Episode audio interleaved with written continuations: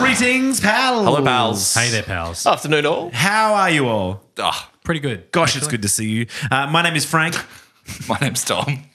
Marcus. and I'm Chris. Welcome to the podcast Throw in the Pal. As you might know, it's the podcast where we talk about movies and uh, sway each other's opinion from loving to hating it to the other side of the fence and back again. Oh, yeah. Baby fence. Love it. Oh yeah! And today we're talking about Midnight Cowboy.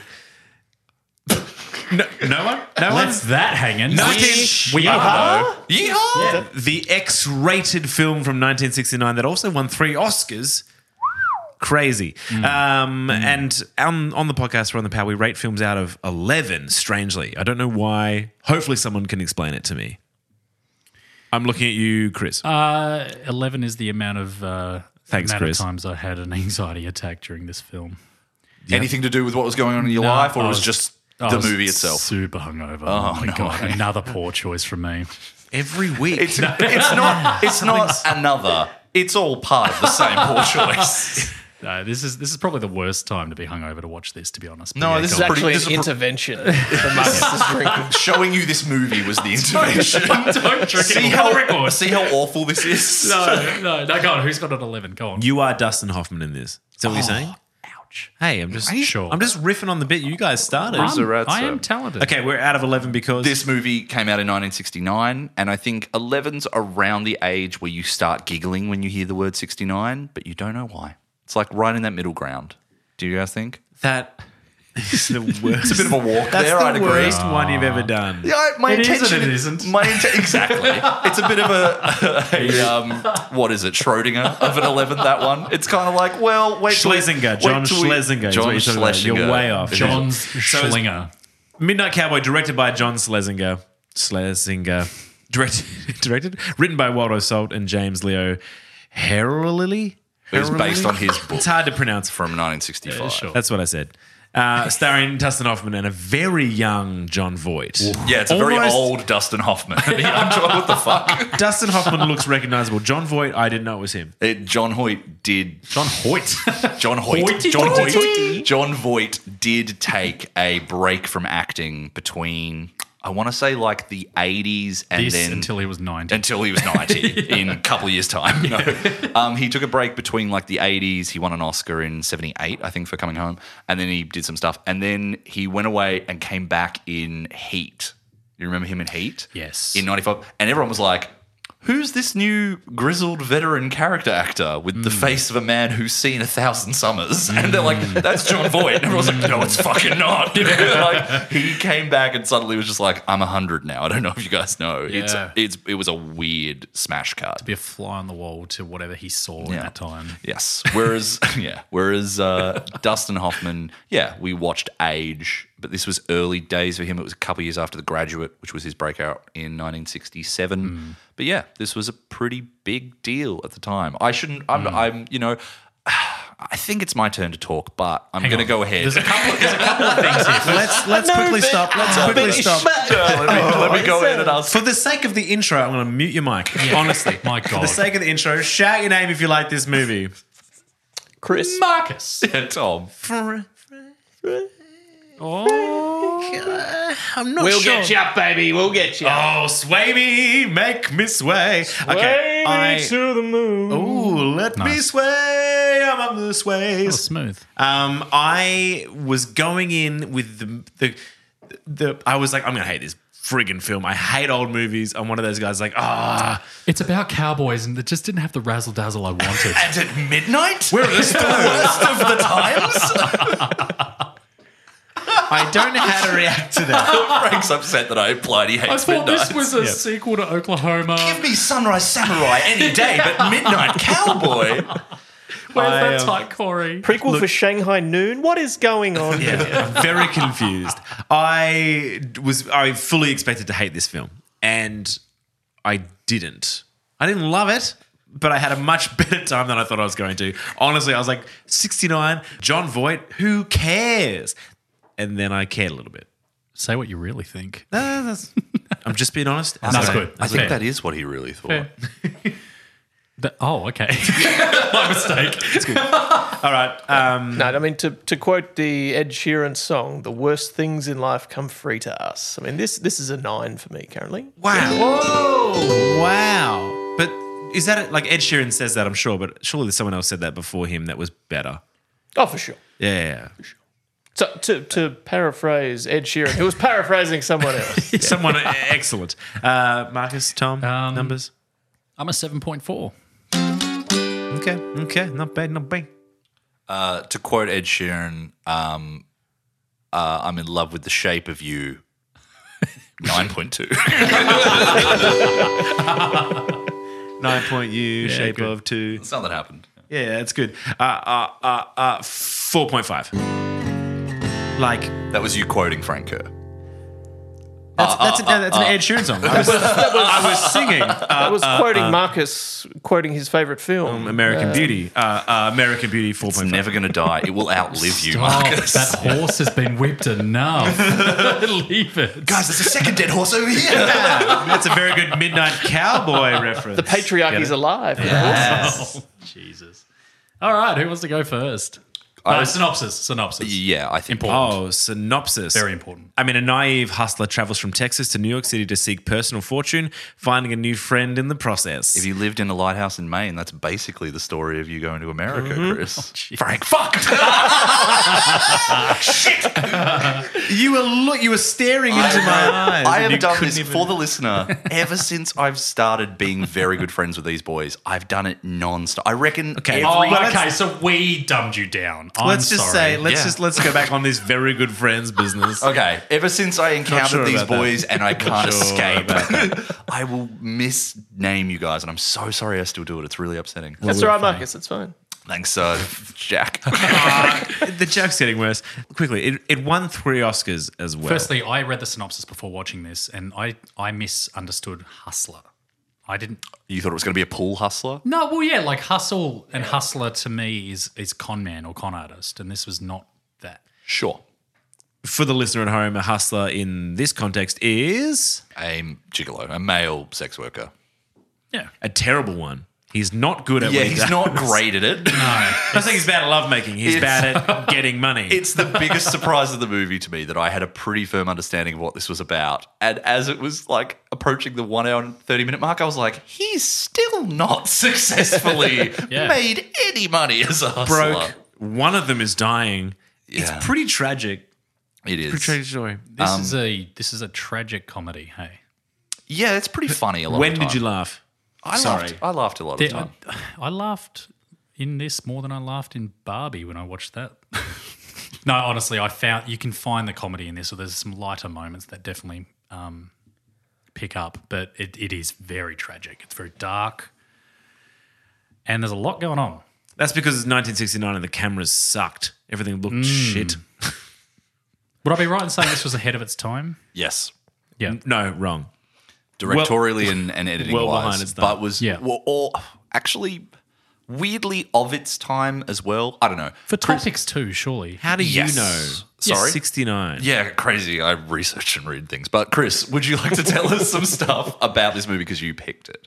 I did pick this. Um, I was had come from somewhere going going from somewhere at home, and I caught five minutes of this film just before I had to leave the house some time six months ago, and I went, "Oh wow, okay." I need to sit down and watch this. Actually, watch this sometime because it it, it is one of those films that is part of the social fabric to a degree, and yet knew basically nothing of it. Oh, see, I didn't know this was a new watch for you. Yeah, Yeah, right. yeah. cool. Uh, So to sit down and yeah, again, John Voight, you you picture him in your head as this old man. To see him as this young, strapping, broad-shouldered, Joe Buck. Very, very tanned. yeah, Where's that Concerning- Joe Buck? Where's that Joe Buck? They just say his name like 20 times. Oh, it's a great name. Joe. It's a great name. Oh, Joe, Buck. Joe, uh, Joe, Joe. and and yeah, kicks off this sort of you know, these fantasies in his head um, that repeat throughout. We also see uh, Ratzo's um, in regards to Florida later in Rico, the come movie. on. It's his own house. In his own house. In my Dustin own Hoffman. house, you Dustin call me Hoffman. Rico, okay? Yeah, that's good. Doesn't happen. Who kept pebbles in his shoes is the trivia for his limp. To this day. Couldn't just limp. Well, it's not even. He's it one of says- those actors that you're like, dude, do less. We have that story, I'm sure, that we'll talk about like in, in a future. Oh, the Marathon movie. Man story, yeah. Yes, who John Schlesinger directed as well. But yeah, so you caught a glimpse of it, thought it was pretty fascinating, and decided to read. So when did you watch it for in full? Just recently, the last Yes. week or so. Yeah. Yeah, Yeah. and loved it. and, Uh, and had had a great time. I mean, it, that, that's an odd thing to say, given how miserable the film is. I mean, the the the accommodations uh, they find themselves in. I mean, it makes the house from the young ones look like a fucking palace. It it, it is so that's a niche visceral. As a young one, I do not get that reference. But was that is that the Rick Mayall? Yeah, show? yeah, yeah. I never saw it. Their apartment was super rundown. It's fucked. Okay, Yeah. But um, no, just to you you at the end you can't help but reflect on your own life and go, I'm okay. I'm I'm doing all right. I'm not stuffing my clothes with newspaper. I'm not cooking things on a tiny little gas heater. I I have more than you know two 50 cent pieces to rub together.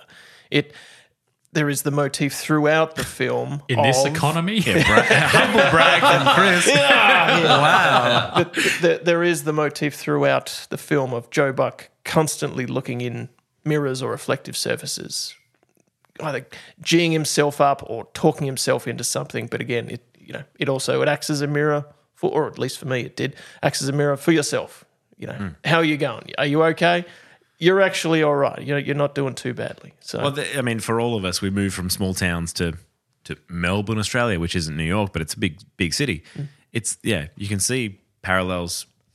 I mean, hopefully not too many parallels, but yeah, it's easy to compare yourself to to to young Joe Buck. this was an outstanding performance from John Voight, and I think, um, oh my god, what's his name? Dustin Hoffman. Dustin Hoffman. Jesus, wow, he was really great. But it was also for me, it was expected almost from Dustin. And I know this is early in his career, but for me as a as a watcher, and this Uh, being a what new we know he watch- can do, yeah. I mean, uh, yeah. Yeah. f- At the time, this came out of nowhere, and it's to some extent like he was he was tipped to do big stuff after the graduate and then this is a very different sort of role for him after that a couple of years later but yes he was he was the hot young sort it's of, a it's and it's a big swing in terms of characterization. 100%. And Nails it. I don't think the performance would land like compared to Joaquin Phoenix in The Joker. This is well this is a good performance There's so there's comparisons between Hoffman. wow. Okay, sorry. that's good. That landed. I just heard it. stab and twist. There I was thinking about the film we're talking about. You bastard. no, Uh, but I, no, what no, there's my- comparisons to uh, Adam Sandler in Uncut Gems as well, um, and seeing that that's a great call. Yeah, he's drawn a lot from his character from Hoffman in this, and I see it by the end. I absolutely see it because you empathise with someone who's grotesque almost. that sandler talked about that like as in that's something that he No, it's the internet's take. right okay Yeah. that's fantastic that's an incredibly good Yeah. uh, through line i, And- I, I not I don't think even because thought about Sandler that. doesn't do a lot of like talking about craft. yeah Because I don't think a lot of people would go, "Oh, what does Adam Sandler No, think about sorry, acting?" you are right. So he just Yeah, goes, yeah. "Ah, he's had a good time." But, but the comparisons are there. attack the guitar and then, come on or something like that. yeah. See, at least one of us has a good approach. you see what I'm talking about, though. You see the, the grotesque nature of the characters and then how you ultimately and eventually sympathise with in that them. adam sandler movie which one With Adam Sandler in Uncut Gems Uncut and Gems. Hoffman in this. Uncut Gems. Uncut Gems. Sorry, is that that's the bit you wanted? yes i Sorry. was just looking for that. Waiting for that. almost The one where he's wearing his uncle's pajamas. Uncle John's. my Uncle my, John's. my point is, I think the Dustin Hoffman performance, if it if it came out today like that, people would go, "That's outrageously large." Was the point I was trying to make? Oh, sure. That's it. Like John Voight's Hmm. f- relatively understated, but Dustin Hoffman is swinging for the fences. But maybe uh, maybe I see that um, Sandler in that was the um, a low key performance. Oh yeah, yeah, yeah. I, I see the similarity. I'm not Yeah, yeah, discrediting yeah. Hmm. that. I just Do you see a lot of Rain Man isms as well? Having seen couple of The neurotic ways sort he of- pronounces things. Yes. Sound I I had a moment where I'd go, who does he sound like? And I was like, oh, Rain Man. Yes. Like, 100%. that was that took me a little bit to to make that connection. But yeah, he does kind of have Mm. that real yorpy sort of slant to his voice. It's also very hard of us to be like, "Hey, you you sound like yourself that in same another performance. film." That's- no, he it's did. like- but it's no. I That's don't. not a Think, I think criticism. it's an incredibly different performance. I think it's one of the bigger performances. I I tend to sometimes go for some of the more understated stuff, and find that more compelling. And I do think Dustin Hoffman's shines for me in this. I Mm. think he's so good and just on that level of manic before it becomes like, okay, buddy, like it really does. Well, work they for were, me. and they were both they're both nominated for Oscars for this, for, Two both best for actors, leading role. which is not often something that happens. You get it with Sleuth when I think it was like Laurence Olivier and Michael Caine, and there's been a couple of other examples of that. My, okay. Michael Caine, who was originally picked for this role, and then they went, No. Oh, or let's not. And they just decided, like maybe someone else I can swear you're about to go into a bit. about Michael Caine. Wait, sorry, was he, was he actually I'm considered? a Uh, hustler, and I'm going to the big city. was he actually considered? No. No, God. Do we want How's he to supposed to be Joe Buck when he can't even lift a bloody lump? how do we want to talk about the X rating? Yes. Hmm. It's, it's not R, it's X. Do you want to talk about that? One of the was it one of the, hang on, That's was this Frank one of the first Tiger. for its time? uh, yeah, it's pretty early days for the X rating. There's been no other X films ever. Except for the X Men series. Hmm. I'm gonna fucking kill this man. I swear to God, on mic I'll do it.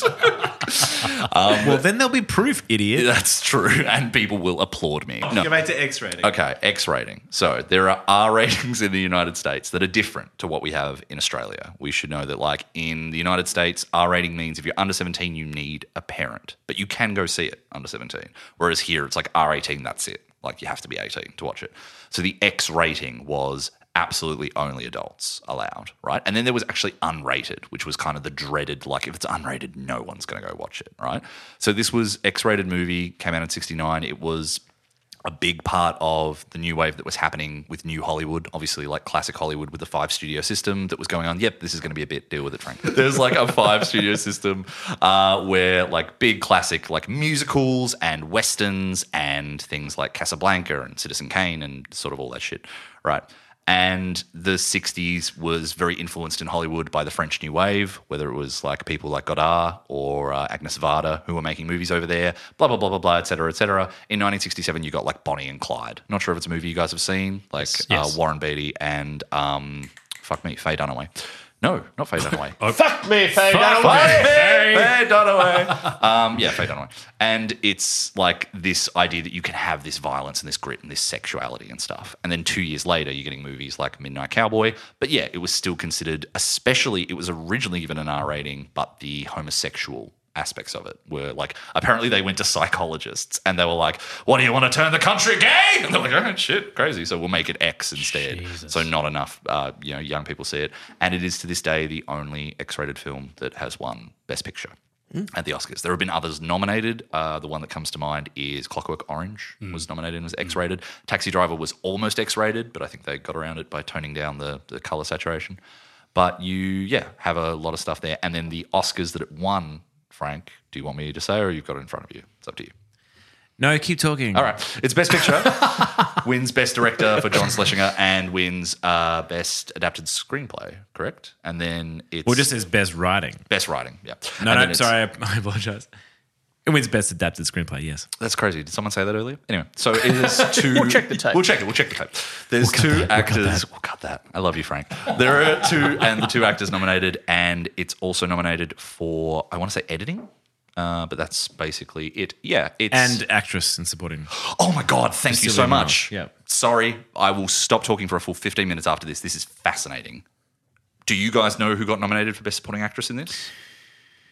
No. No, because who the fuck would they nominate? Oh no, the Uh, the, the, the artsy blonde lady at the start. Yes, Oh. who's in the movie for five minutes and 20 seconds. Yeah. And she's nominated for Best Supporting Actress. Really? Sylvia Miles playing Cass, one of the shortest performances ever nominated. It's a, no, it's a good performance. It's great. She does a yeah. wonderful job of turning on a dime from sort of like promiscuous, inviting on the phone when she's talking to her fella. And then she's like, talk to the dog, talk to the dog. Hello, dog. Like, you know, that shit. I was confused. Sorry to jump in here. no, that get in. scene was uh, interesting because her his first interaction where he picks up the dog and is like super awkward about it and trying to sort of proposition her almost, and then she says something which I can't remember, and then she just goes Statue inside. of Liberty. It's down at uh, Central Park taking a leak. If you get there soon, you can catch the afternoon show. yes, right. And then that's and a so scene. he took that because she's As a- being so vulgar and she's being so, and it's kind of like, oh wow, that was much more inviting than anyone's. Like the last woman I spoke that's to said, it. yeah, That's the invitation. And and a look. There's a there's a look. there is back. a look as well. oh, so she definitely. had glasses on. I didn't say a look.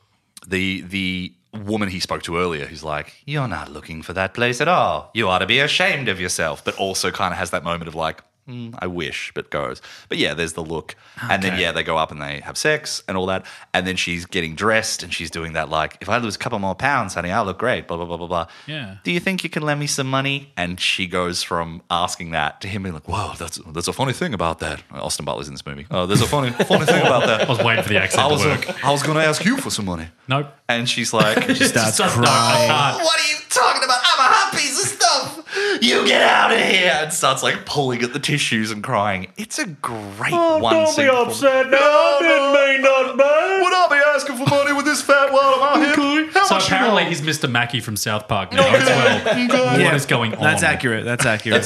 Chris, Chris nailed that. That is exactly what he sounds like. Um, it's such a funny performance. But yeah, you've, if you go, I found a website that counts the length of time an actor, actress, whatever has been in a movie and been nominated. And she's like the sixth least amount of time an actress has been in a movie and nominated wow. for best supporting actress. She's Wow. fucking barely in it, but she, yeah, she nails I, it. I enjoyed the artsy. I'd see. I don't know her name. I feel terrible. But the artsy um, character that comes in at like a three quarter mark. I can't remember the actress's I, name either, but I know who you found mean. Mm-hmm. her very engaging and, and intriguing. Um, so I would have assumed her.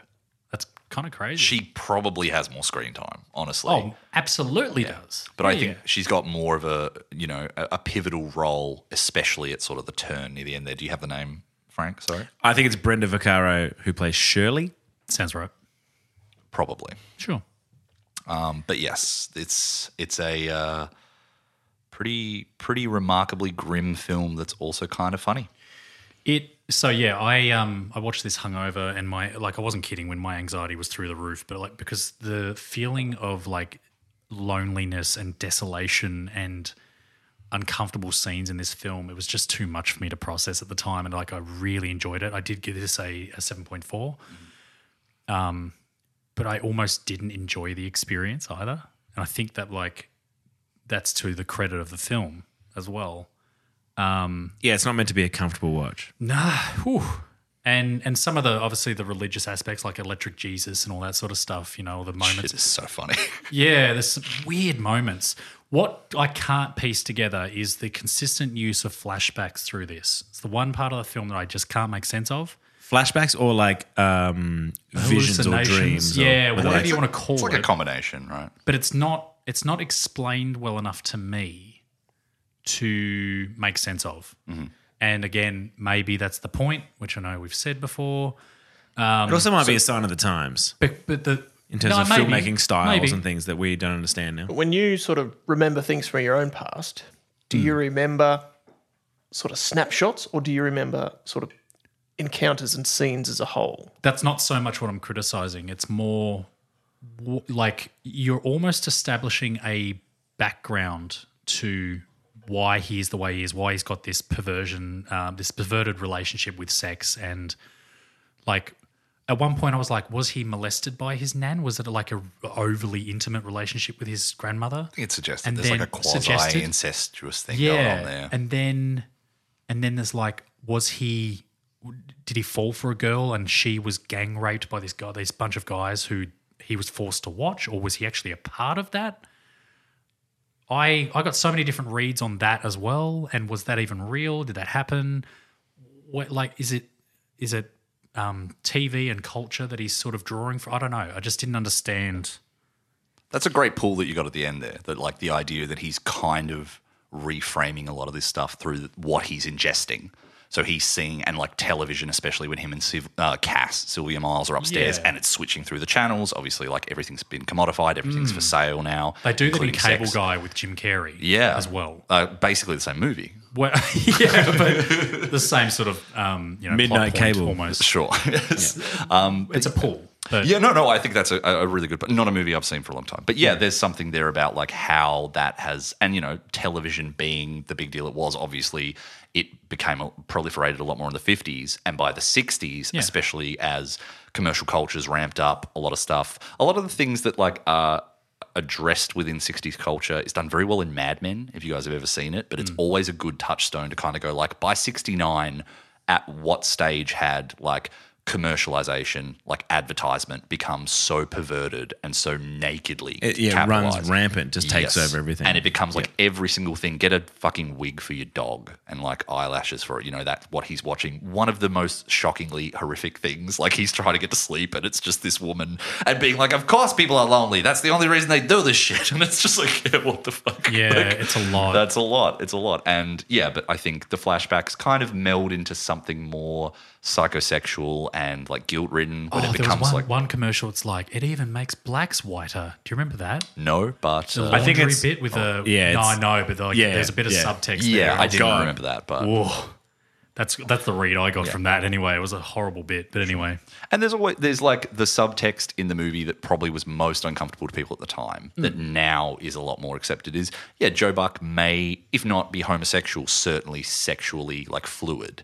And the more he and has sex with men for yes, personal gain. And he finds that to be the bottom of the barrel and the last straw. But at the same time, it's like we see this movie does not condemn homosexuality, which is pretty remarkable for a movie from 69. We see homosexual characters just living.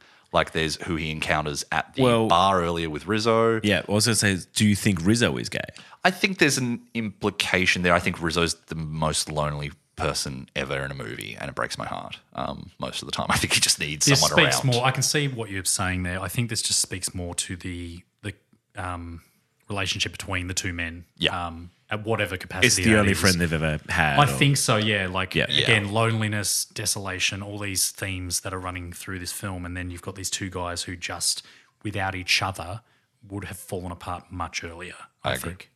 there's something about the male camaraderie here uh, Hmm. that reminds me of two other movies. You guys seen The Fisher King?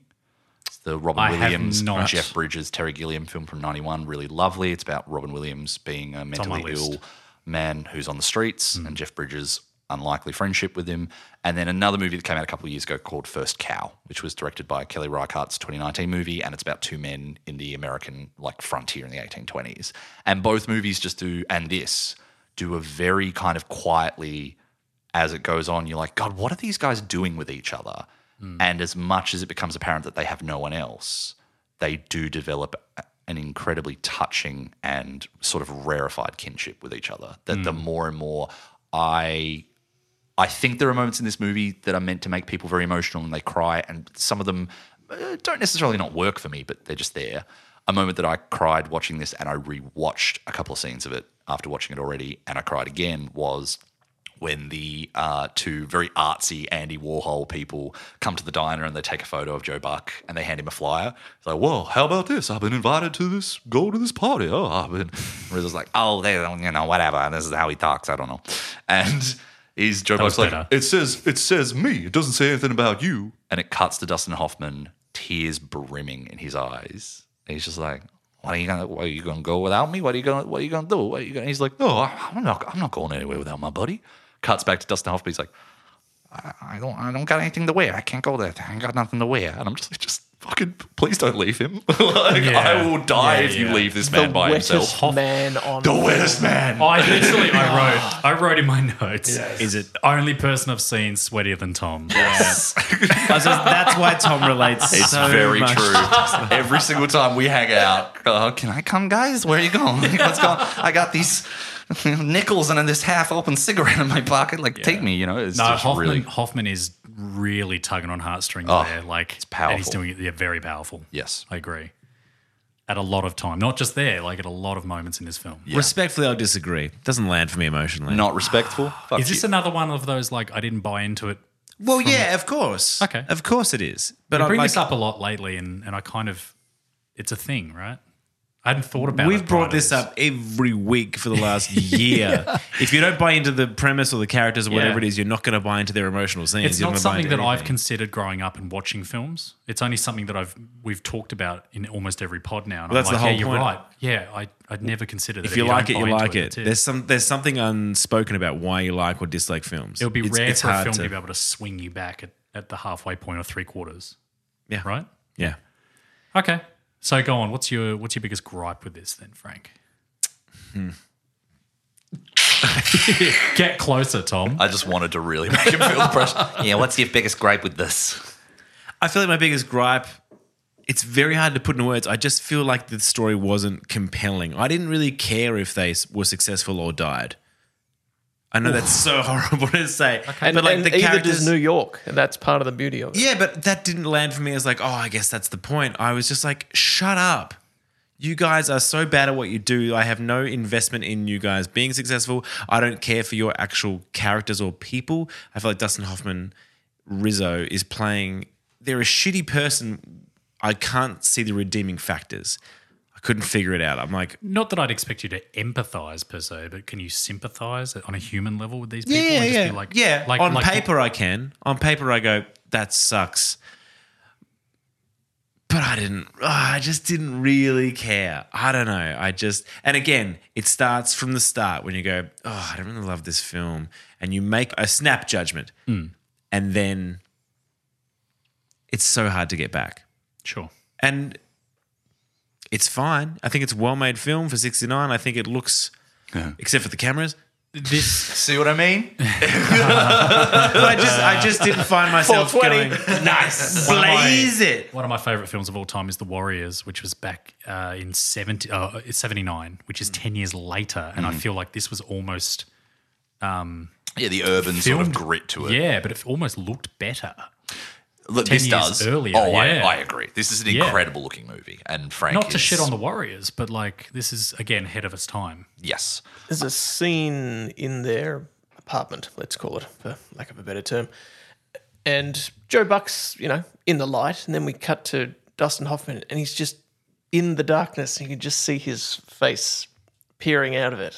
And it just, Ah, you know, yeah, Hmm. I know the scene. the optimism on one side versus this beaten down and, and failing health and it just he's this shrunken mutant thing in the corner and It's he's like, so still as well in that scene. Very influential use of lighting because, like, Gordon Willis later, when he does like the Godfather movies, uses a lot of shots where you barely see anything else. but You can Godfather? just see. Haven't heard of it. No. Uh, it's fine. It's this uh, Greek movie all about uh, really law-abiding citizens. Oh, sorry, no, my my big, big my fat big, Greek my big wedding. fat Greek wedding. My bad, my bad. Sorry, continue. But yes, he uses these shots of just characters' faces surrounded by darkness, like the chiaroscuro lighting. And yeah, when he's, it keeps cutting to Rizzo, where he's just looking, I, I want you to stay. I invite you. I want you to stay. You know, and he's just oh. Best impression you've ever done. Yeah, I'm not- Just then. Not too bad. It's uh, the first Rizzo, and last time I'm going to say that. I appreciate that. Thank you so much. Do you want to hear my? Um, Don't go again because no, you're no, going to ruin it. No, I'll, I'll do something else. I'll do something else. Uh, no, no. Do no. your Sean Connery again. Um, Adam Hollander was the cinematographer for Midnight Cowboy. I didn't know that. He did a wonderful job. Not done much else of note, I guess. I mean, again, he's He peaked. pro- he's probably famous in the sixties and seventies. So we're not going to know much. Of The his stuff. editing and cinematography are pretty influential for the time. And like when you were asking or saying, Marcus, like, is it? I think definitely the editing and the use of pretty psychedelic stuff, stuff that doesn't always like. I think it's interesting. I'm glad I rewatched this movie or most of it because it grabbed me the first time. And then the second time, I was like, yeah, it's not the most astounding part of this movie. The story between the two of them and the connection is the most affirming and really, really like uh, indelible part. But there's some interesting, you know, use of black and white and flash. Oh, actually, the sequence when Joe Buck decides when he's met uh, John MacGyver, John MacGyver, the, the like um uh, O'Daniel, the the really religious guy, who the infamous line, "Why don't we just get down on our knees right now?" It's like the biggest pause. John Buck's Yeah. like, "Get down on what?" Like, very good. Because that's that's almost implied that he had that sexual um, trauma as well in his past, right? Like immediately he's triggered by the yes, get down on your knees. but also thing. just like he thinks this guy's going to be his pimp, and then he's like. Get down on your knees with me. He's like, this is not what I signed up. Like, what is going on right now? And then the flash Help up me, Jesus. Jesus. But then he runs out, and then it turns black and white, and he's almost having these fantasies of catching Dustin Hoffman. Mm. And you see the black and white where he's on the subway train, and the train takes off, and Dustin Hoffman's looking at him out of the back of the cab. Like, all that stuff Mm. is fabulous and really well done. this was directed by an Englishman as well, right? Yeah, it is. Yeah, that's Who- true. And so this is his depiction of New York at the time. That's a really as good well. point. An international sort of um, recognition of what New York is. So it's kind of interesting to see that's and and New York plays a character in this on its own. Mm-hmm. Um, it's so bleak. It's awful. Yeah. And and you're kind of like, was well, like yeah, at the time, is that really what New York was Forty like? Second Street. Well- yeah, the degradation that was You- going on. You know, there. I got. You know, I went to America. I went. To, I went to the lighthouse in May, but This I has also. never come up. No, I, also, really- I did also visit. Uh, find that really interesting. New York City, and it um, it was pretty horrifying. New York, for New a York? young child. Uh, start spreading the um, germs, No, Manure? that's not it. noose. Yeah, all of the Start above. spreading the noose. But I, think it remember, was I at the remember time. seeing, I remember seeing, like, like actively homeless people for the first time in my life. How old were you? Sorry. Uh, eight, eight years old, yeah, and like people with shopping trolleys full of their life's belongings. And I remember just being like, "Oh wow, this is the greatest city of all time," but I'm not sure if it is. You know, like you know what I mean. Like there's that Wait, wait, n- wait, are we talking about Maine or New York? Maine, Maine, yeah, Maine. There's lots of homeless people in the in the lighthouse. Yeah, the greatest city of all time. Yep, beautiful. I just will take with, and I'm, I appreciate you sharing this with us, Frank, and I think it's very valid. But just when you're like, I saw a lot of homeless people, and I was like, oh wow, like I just didn't know if that was where that was going, and then the fact that oh, it's like meant to be the most beautiful city in the world, and that's jarring for that like state. That's what you're saying. what did you think I was getting at? That I loved Oh it. wow, look at all these homeless people. like, Look at all the stuff they have. Can I take some? I'm going to watch a movie about these people later and not sympathize with them at all. Correct. Get a job, man. Reference. To me saying that to a homeless person. No, no, no. No, no, no. no. um, we'll cut we'll cut that. No, this, we- is, this is Frank in New That York. homeless I'm person. walking here. Hey, that's the only line that is recognizable from this film. I'm walking here. Go on, Chris. Wow. Oh, that line itself, ad lib, wonderful. Apparently, Amazing. There's a lot of John and Dustin were doing uh, just off camera at lunch, just ad libbing scenes about what the two characters would talk about because they don't have anything in common and yet find humanity and connection in, in each other. One's Um, tall and tanned and one's oh. tiny and pale. Wonderful shot, long shot from distance.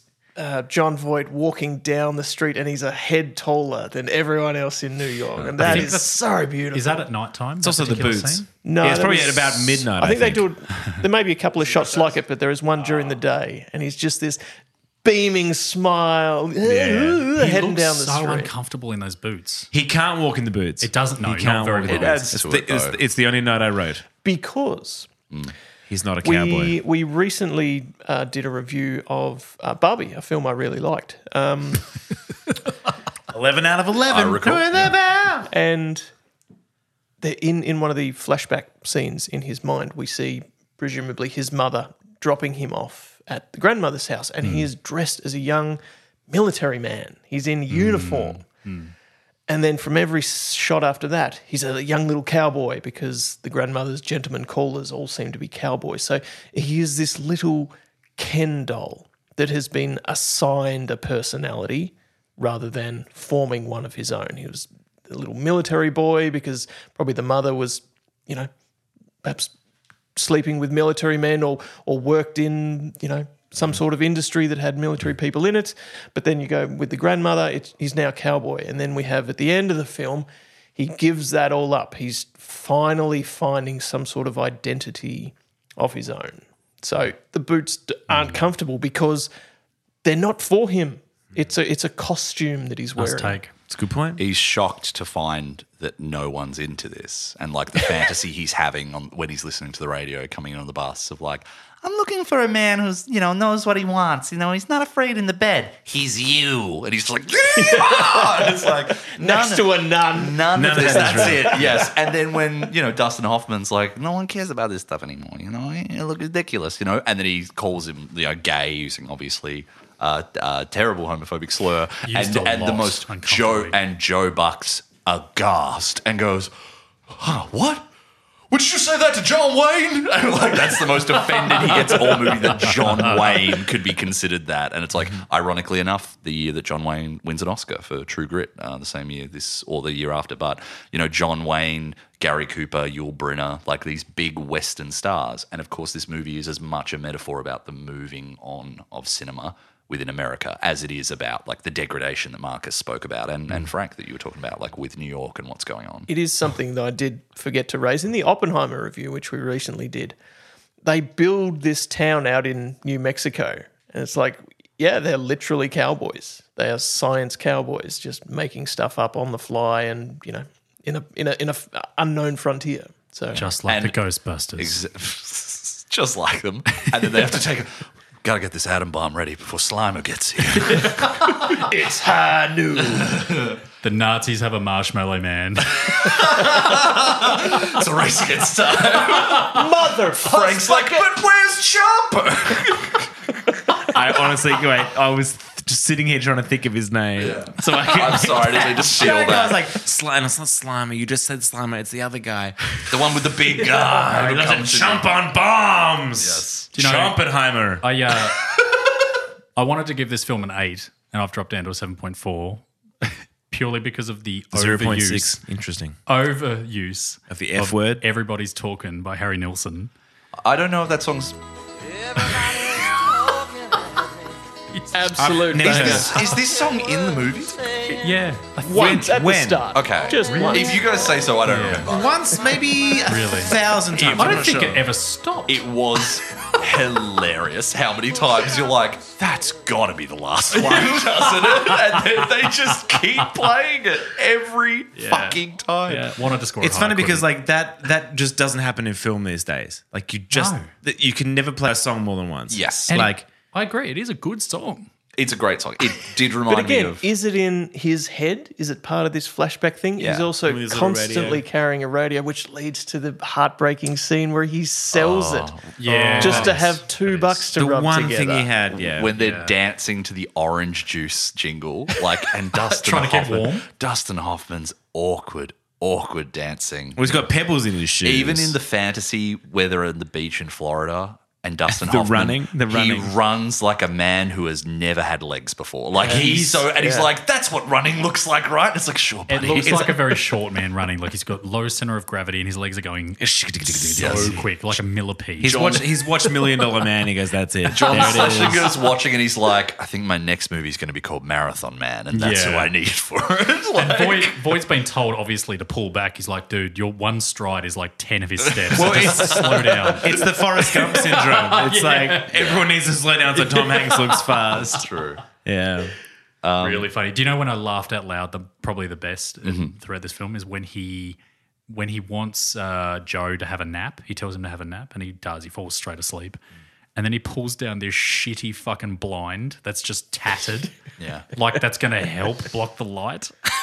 Yeah. It got me good. it's it's a it's a real bummer um, seeing where he lives and uh, the area that they occupy. But Oh yeah, yeah, this is this is the ba- this is the actual entrance. When he takes him out. Oh back yeah, through the it's got the broken- axe, but I don't, I don't mind it so much. You know, like that's really uh, Because they're all like derelict apartments, right? Like Yeah, that's they're what the just exes were, squatters, so- essentially. Yeah, squatting. Condemned. Yeah. yes. Pretty sad. it's very sad. Uh, it's a very effective movie. I was yeah quite taken by it. Um, there was something else I was going to say. Oh, I'm sorry, Frank. Was there something you had? No, nothing. We're just moving through scenes. I've brought it Have up. you guys heard this song before? I, d- I just don't want to anymore. Please stop. I'd seen it. Help. Did, did you guys ever watch Futurama? Oh God. Yeah, go on. Yeah, Futurama parodied this, and that's how I knew it. And it's like there's an episode where Ah, yep, yep. the, yep. you know the captain whose name I can't remember right now, and then he's got Kip, his Zach assist- Brannigan. Zap Brannigan, fucking good pull, Chris. Zap Brannigan and Kip. Jesus. Well, I mean, he's Language. he's Captain Kirk. Oh, here we go. So, Yeah. I was about to be like, Captain Cat. Captain Zap Brannigan, Captain's log. yes, and then they get fired as the head of whatever sort of enterprise they're part of, and Zap is wearing a, a cowboy hat, and he's what's up? Enterprise. There's some sort of ship, a spaceship enterprise. Did you know? No, I just I, Ah, that was an acc- accidental? That was an Man, accidental. that was one. good. Fuck it. and they're walking down the street to this song, him and uh, Kip, and he's like Zap's dressed as a, a cowboy, and Kip's just like, "Ah, I hate my life. And a, an old woman rolls down the window, and Zap's like. "Uh," points at himself and she's like, no, and points at the a- green alien Kip. She's like, him. And he's like, all right. He's like, oh, no. like, so I knew already, well, this this song plays in this movie, co- like, is a big part of it. And that it's about Every 40 seconds. yeah, it's insane. Yeah. and of course, is in Forrest Gump. They, Yes. they wonderfully work it in there. What scene is it in? I know it's in there. Uh, What scene's it in? Forrest visits Lieutenant Dan in New York And it's the scene where he's wheeling him across the street and a taxi almost runs him over. Yeah. he yells, good yeah. call. Ah, wow. Very good call. That's actually a fantastic little bit of movie. Midnight trivia. Forest. There is some degree to which that's disputed. There's some degree to which that's disputed how much that was improv with Dustin Hoff. He claims it was fully improv. There are people on the production who are like, that was in the script since day one. There was always going to be a scene where they almost get hit by a taxi.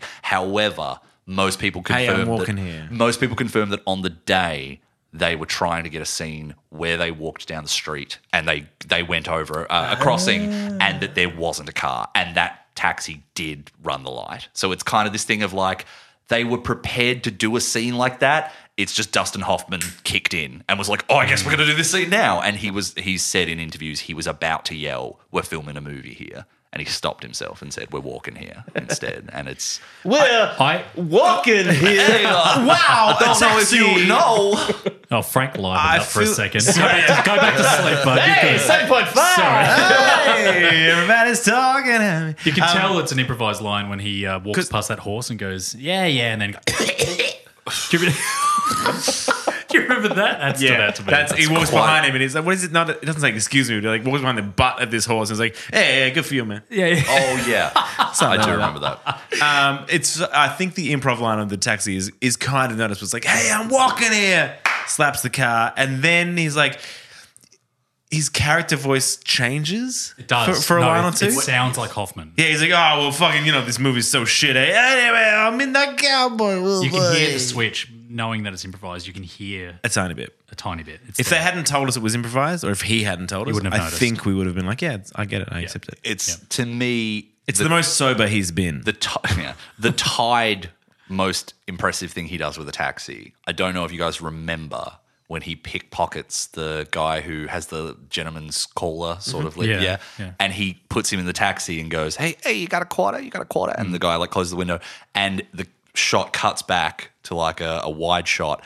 and as the taxi's driving away, Dustin Hoffman lights a match off the Oh, it's taxi, incredible. lights his cigarette, and turns around, and I was like, "Fuck yeah!" That's a he's good bit. such a little klutz. He's such a little weirdo and a little skeeve. And every now and then he does something where you're like, dude, that was so because well We done. don't, we don't get to see this character at his peak, right? We get to see him as he's already on the decline. You imagine he used to be like the Artful Dodger. Oh, Molivar. fuck yeah. He used to be Like, this really king of sharp his kid craft. who was good. And now he's just become like, has no idea. Frank loved that Corey reference. wasn't as tight, of oh my course. god! Oh, liver! Oh, liver! horrible, horrible Yeah. shot. Amazing. um, we haven't talked about the final scene in the film either. Yeah, not my favorite. The credits. No, sorry, loved the- them. the- I think it. What's lot of on names. The bus. The bus. Oh, Yeah, the credits roll. To No. those at home, I am dancing each time. Help! Frank's bored. That's what's happening right now. I'm just- He's this not, is- I've I'm- got I'm buttons. echoing the film. what? Tell me I'm wrong. them People stop and stare. getting on the bus. it's good. And uh, Dustin slowly. It, it's tragic uh, to you know borrow something that Frank said earlier. On paper, it's tragic. In play, it's probably the only truly melodramatic moment in the movie, especially when he's like, "Do you want to close his eyes?" and reaches over and does that. I'm like, it's sad and it's fucked that they're like. Well, we got another two hours left. Gotta keep on you're just driving gonna this have to dead sit there." guy. Like Jesus, I- but it didn't really. it- The No, no, tragedy no. of the movie has already been sold to me, and then I'm just Sure. like, that's a little bit of a like, uh, whatever of a denouement. I would have preferred that they got booted off the bus. He'd be like, well, I can't have you on here. Get him off. And he has to like lay on the side of the road or Yeah. do some sort of faux I would have burial. preferred that than the, oh, we're just going to close his eyes and- and he's all good, folks. yeah, yeah, is a- Not my know. favorite bit. I'm, I Yeah. think we have to talk about it. yeah, yeah. there's a there's a shift in dynamic. Like I said before, there's a lot of mirror stuff with Joe. He's always looking into mirror and shiny objects, and so we also get his memories, we get his fantasies, we also get Ratzo's fantasies of being in Florida, running down the beach, We're in his sorry. house. And so, with that final shot of the film, everything else has been in first person. We've been with them, we've been in them, we've been seeing everything they've seen. That final shot, we're then in third person because we are looking through glass to see them. We are now separate from them. And whatever f- the future may be for Joe, we don't know. That it's a it's a separation that that scene for me. Sure. Through the looking glass of like what he was expecting the fantasy of the world to be, and now he's come through and been Yeah. like, oh well, turns out this sucks. You got the you got the palm trees reflecting on the glass. Yeah. This this wasn't even my idea. yeah, Um, but we're here now, and here I we've am. got to make make make it work. yeah. Yeah. I think that's that's a good point. I think it's it's a very sharply directed film, um, and yeah, there were a few other things that had come out that year that were uh, it- you know it's it's a pretty revolutionary time. And I don't know, do we wait? Did we do this already? I can't remember. Every time we do it, I forget what the setup is. The butler in a pantry with a mic. The butler's pantry. The '60s were an interesting time for cinema. Okay, like Tom, if we're gonna open the pantry, The you need last to have three- the something. last three The whole times, point of it's this, the just whole felt point like- of this, I is like you it when have you do it extra speedy. tidbits. It's nice when you do it speedy. A speedy one? Yep. that was very Ace Ventura. Go Thank do you. it. No, no, no. I I don't have a lot prepared, but like uh, Bonnie and Clyde. We talked about Bonnie and Clyde already, right? So like, it's just a Don't very- actually rush through it, 'cause Okay, it's I won't rush pointless. through it. It's really I have to slow down your audio in post. yes, that's a fair point. No, no, no. I already got into the Bonnie and Clyde nature and how influential that was, and then how influential this movie ended up being specifically on things like Taxi Driver, which you guys may know, like came out in '76 and definitely engaged with the idea of the seedy underbelly. I guess the difference is uh, something that Chris said. Uh, about some movies that we've covered in the last few weeks or maybe earlier is that Joker, we kind of go on that spiral with him. I don't know if I always agreed about that, but like, American Psycho, I said I didn't enjoy because I didn't you go didn't on go the on the trip with him. spiral. Yeah. Yes. And that Joker, like you kind of do, right? And whereas, like, this movie, you definitely do go in with that initiation that Joe Buck goes through Mm. and what John Voight's experiencing. And whereas Taxi Driver, if you guys remember, Robert De Niro is kind, basically by the time we meet him, he's like, fuck this city. Like, ugh, this place is, is hell, right? So it becomes more pessimistic and more and more broken down. But all to say, this movie grossed a lot of money for an X-rated film. It was insane. It was like the third or fourth highest-grossing film in the US the year that it came out. Um, it was behind, quite heavily behind Butch Cassidy and the Sundance Kid, which was like a Robert Redford and Paul Newman movie. Maybe like at the same time as being a violent film was a bit of a like a a moment for those guys to still engage with a western, you know, in a way that felt sort of traditionalist, but also uh, sort of upending that style. Um, but as I mentioned earlier, John Wayne wins in the same year that this movie is sort of like skewering the idea of what a cowboy is and if anyone gives a fuck about a cowboy anymore and whether it's a viable option. John Wayne, in a, a role that was one of his last, wins the Oscar playing a cowboy. He's playing like Rooster Cogburn in True Grit. So he's got like an eye patch and he's like an old drunken cowboy, but he still wins the Oscar for like a legacy thing. Uh, but Dustin Hoffman and John Voight are nominated. Who do you guys give it to? Wait, tough. we It's went. tough. We meant to be listening to that that whole thing. There's a question Sorry. in the middle of the Yeah, you're You're going to have to pantry. listen to it more when you edit it, Frank. That's Yeah, why I well, always I do Never that had for a you. question in the pantry When I before, cut so it out, like- Sorry. I've got something else in the pantry here. For You, me, gi- you give it to Dustin John Hoffman. Voight. John Voight for me. Ooh, I, I think John Voight too. I go Hoffman. It's fun that we're on opposite sides of the desk for this. But I, I love Hoffman. He's one of my top three, right? I still think Voight takes it. it's a surprise from Voight, and Hmm. I think it's one that's always been there that people sort of recall. I don't ever question That's not John the Voight. impression I have, John yeah. Voight can al- has always been able to act. I don't think that's a, a problem. I don't think Joe Buck is a particularly groundbreaking or challenging role. Really, I think the simple at least Dustin Hoffman made a choice. does it, John Voight being this way because John Voight's a New Yorker. He's from Yonkers, right? So he does really convince you he's this Texan sort of simple, you know, fucking attempted a rancher or something. But yeah, Dustin Hoffman's greasiness and desperation sticks with me. This is, you know, this is uh, when Jeff rolls a six. This is the dark universe version of Forrest Gump. like, Yeah, good reference. Right. this is This is circumstantial for me because if I had have known more about Voight's career and seen a lot more John Voight to compare, um, or I this was a first time seeing Hoffman do something of this caliber, I would swip, I'd flip the switch. Sorry, I would say Hoffman for sure. It would be easy for an actor to fall into cliches with Joe Buck. Simple cowboy, but there are those moments where you can see the cogs ticking over in his brain, like where the lady asks him for the twenty bucks or the ten bucks or twenty bucks at, after you know. Oh, I was going to ask you for the same thing. there are the cogs ticking in his mind, like, oh, I've still got to do the right thing. Oh, hey now, darling, don't you be waiting. Yeah. There, He there puts are on those It's not a bad little- performance by any little means. moments. He's, yeah, it's, Southern it's charm. much more textured than I guess you uh, uh, originally assume. he's got a great line in that scene where sh- he says to her, Well, I'm a hustler. And she says, while she's putting on her lipstick, Well, you got to make money any way you can. And it cuts back to him and he kind of turns, he's like, Did you hear what I just said? Like, and he never really quite says anything in that same tone again, where he's like, Are you fucking with me right now? Like, he really is trying to get that money. And he drops all pretense of the Southern charm. He's like, no, no, no, no, no. like, it's a really wonderful moment. I love that. Um, and I think he's he's great in it. But yes, I would go Dustin Hoffman. Do you have a preference for a Dustin? Just, I'm curious because we don't ever talk about older actors, you know, from the 60s or 70s. We never really do this sort of thing. So what what Dustin Hoffman performance stands out to you? Do you have a favorite? Oh, meet the fuckers. So quick. That was so quick. It was for reaction only for our audience. Purely so for not, reaction. not Mr. Honestly, Gregorium's I was wondering. waiting for Mr. Um, no, it would be for. Oh, it's so embarrassing now because I forgot the f- title of the film. It's the courtroom drama, um, Kramer versus Kramer. Never seen it. He won the Oscar for it with Meryl Streep. Yeah, but yeah. I, Amazing. it's, Incredible. it's been on my list a long time. It was Please watch it. 1980, I think. Yeah, cool. I'd say that. yeah. Do you guys have a Dustin Hoffman? Well, controversial. I think it's Rain Man.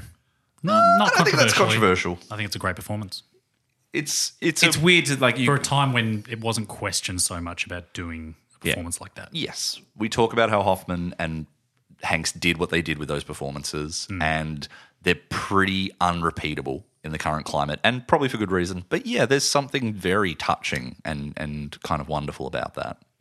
Same with DiCaprio in um, Titanic. Yes. Yeah.